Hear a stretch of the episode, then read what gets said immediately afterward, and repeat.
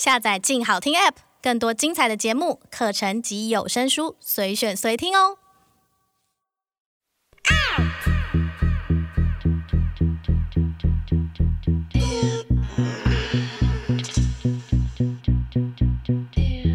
收藏之，阅读之，用耳朵阅读，聊天一个人的收藏。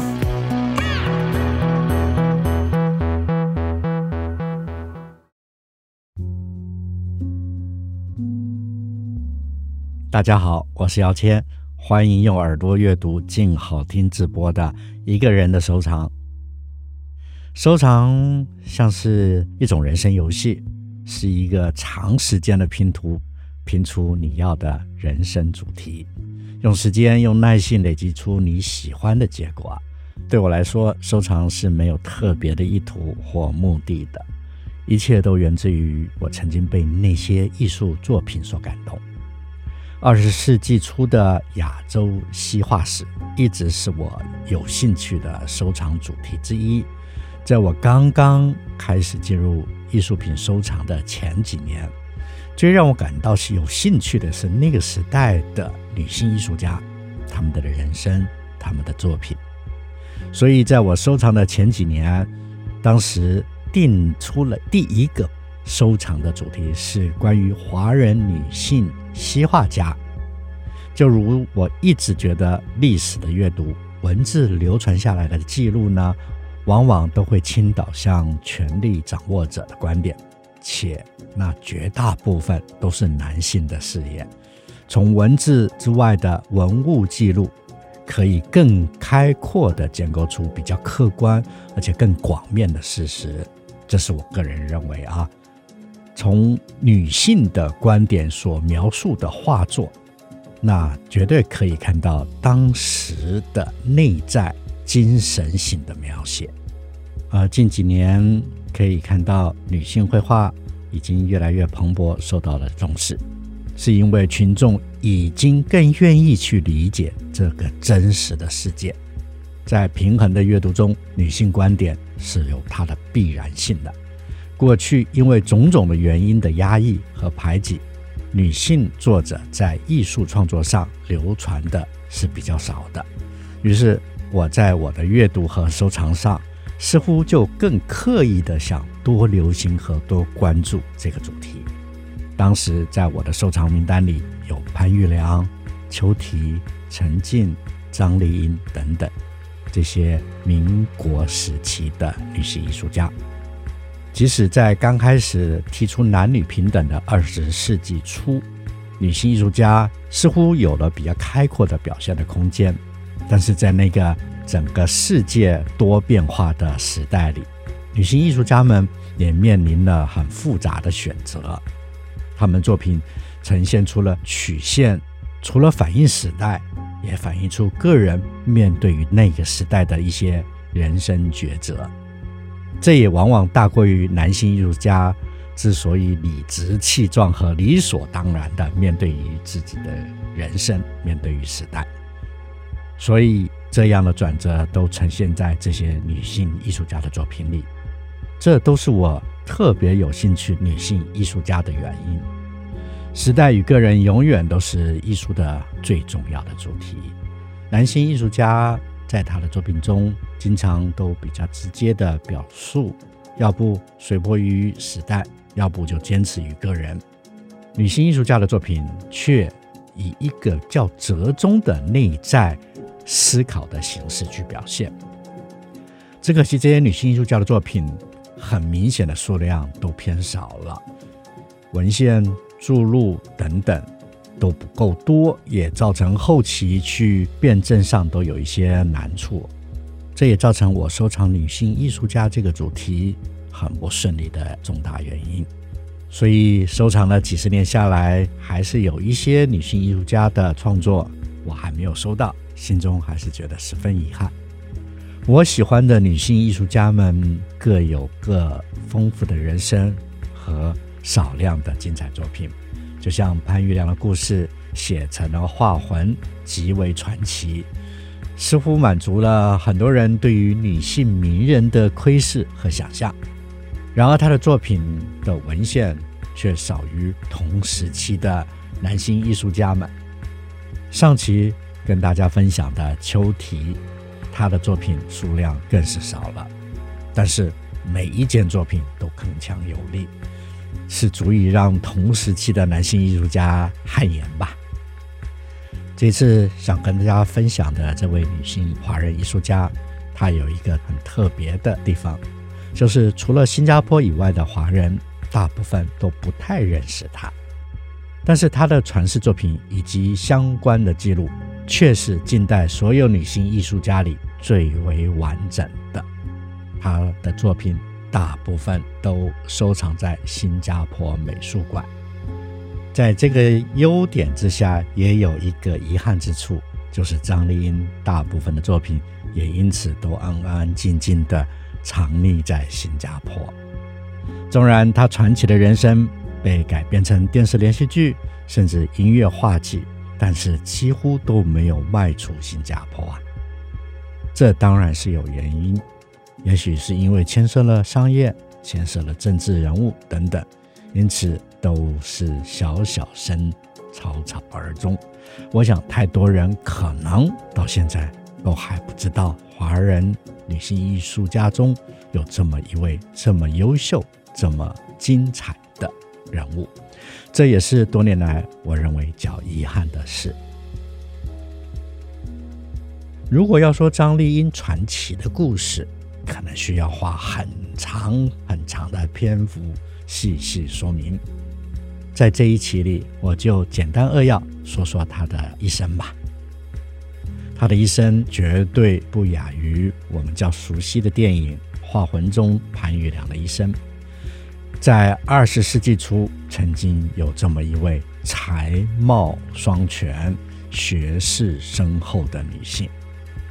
张丽英出生于中国浙江省一户豪门之家，她是中国国民党四大元老之一张静江的女儿。张氏家族被史家称为是中国近现代中的一叶传奇啊。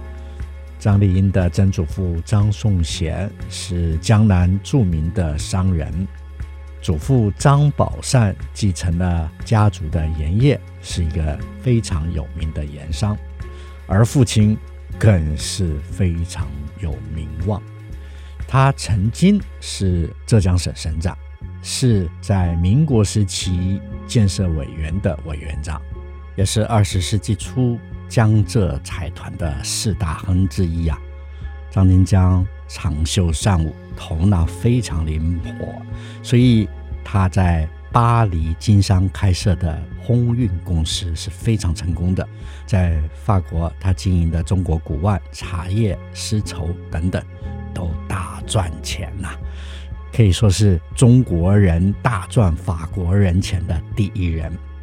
但是理想上，他同时也是孙中山先生的挚友，他曾捐出白银三万两作为反清革命活动经费，而张静江对内对家也是非常照顾的，他十分注重子女的教育，因此张丽英早年在上海就开始学画了。张丽英自小就立志要当画家，后来他也去了巴黎、纽约留学。完成了高中教育之后，再返回上海。他在一九二六年进入美国纽约的艺术学生联盟进修了一年，之后又到巴黎的克拉洛西美术专科学校接受私人美术训练。一九九零年，二十四岁的他第一次参加了巴黎秋季沙龙。而且入选独立沙龙以及杜乐丽沙龙等等，受到了许多艺术家的赞赏。巴黎的例如，叠波美术馆还收藏了一件张丽英的作品。这在二十世纪三十年代，女性艺术家作品，特别是亚洲人能够进入巴黎的美术馆，实属难得。一九三零年起，张丽英在每个旅居的地方都会办她个人的画展。这也可以看出，她过着顺利、幸福、公主般的生活，而这只是张丽英人生的开场故事。以他的人生分成三部曲来说，最波澜壮阔的应该是第二部曲吧，因为爱情彻底了改写了他的人生。是谁改写了张丽英的人生呢？是他的夫婿陈友仁先生。陈友仁一八七八年生于加勒比海英国殖民地的千里达，他受的是英文教育，也是在千里达的第一位华人律师。而陈友仁习惯每年都会到伦敦度假一次，也因此在伦敦结识了很多中国留学生，包括抗鼠疫专家伍连德医生。一九一一年辛亥革命之后，这个消息传到伦敦，促成的陈友仁决定返回中国。他刚到中国的时候，短暂的当过袁世凯内阁交通部的法律顾问，之后在北京创办了英文报纸《京报》，这一点引起了孙中山先生的注意。之后，他就跟着孙中山担任广东军政府的外交和法律顾问，也是孙中山先生的英文秘书。而陈友仁一生最广为人知的一件事是，一九二七年担任武汉国民政府的外交部长时，他以非常强硬的外交手腕，交涉收复了。汉口英租界和九江英租界这件事，创造了弱国取得外交胜利的神话。这么一位传奇人物和我们本期的女主角过着幸福前段人生的张丽英，在一九三零年结婚了，但是陈友仁整整大了她三十一岁。两人的婚事。可以说是轰动一时啊，但是在婚前，一向对于女儿采取自由开放态度的张静江却十分反对这段婚事，因为年龄相差太大了。更重要的是，陈友仁是共产党，而张静江是国民党。张静江与蒋中正是极为亲密的盟友。可惜，女儿张丽英却深爱着忠诚的共产党员陈友仁。但是，为了争取夫妻的支持啊，张丽英曾经给父亲写了一封很长的信，恳求而得到了父亲的同意。两人虽然年纪相差了三十一岁，但是却相知相爱。张丽英常告诉朋友说，她与陈友仁的十四年婚姻生活里，是他人生中最美好的日子，而在陈友仁的心中，张丽英则是一位可爱、有个性，而且是一位意志坚强的女性。后来，他们去了香港。第一次世界大战爆发之后，陈友仁在香港从事抗日活动。香港沦陷后，一九四一年，陈友仁、张丽英夫妇在香港被日军拘捕。转送到上海软禁，一直到一九四四年，六十六岁的陈友仁病逝于上海，张丽英则等到第二次世界大战结束之后才被释放。这是张丽英人生的第二部曲，既幸福也悲伤。陈友仁一直很尊重也欣赏张丽英的艺术才华，他是非常鼓励张丽英作画的，而且。他也愿意当她的画中模特儿。张丽英流传于世的作品中有几件就是他画的陈友仁肖像。在张丽英画中的陈友仁眼神都是忧郁的，应该与他当时的处境有关。但是在满脸愁绪中，却有一股很坚毅的气质。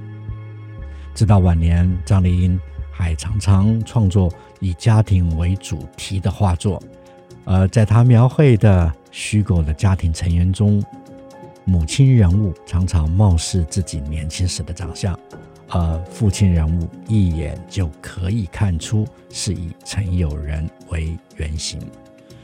画中的男主角的表情温柔笃定的神情，这应该是张丽英一生最美的梦，也是一直达不到的遗憾吧。这一段戏剧化的人生可以用惊涛骇浪来形容，在短短的十四年，成为张丽英人生中的第二部曲。之后，张丽英用了接近半个世纪的岁月去追忆这段时间。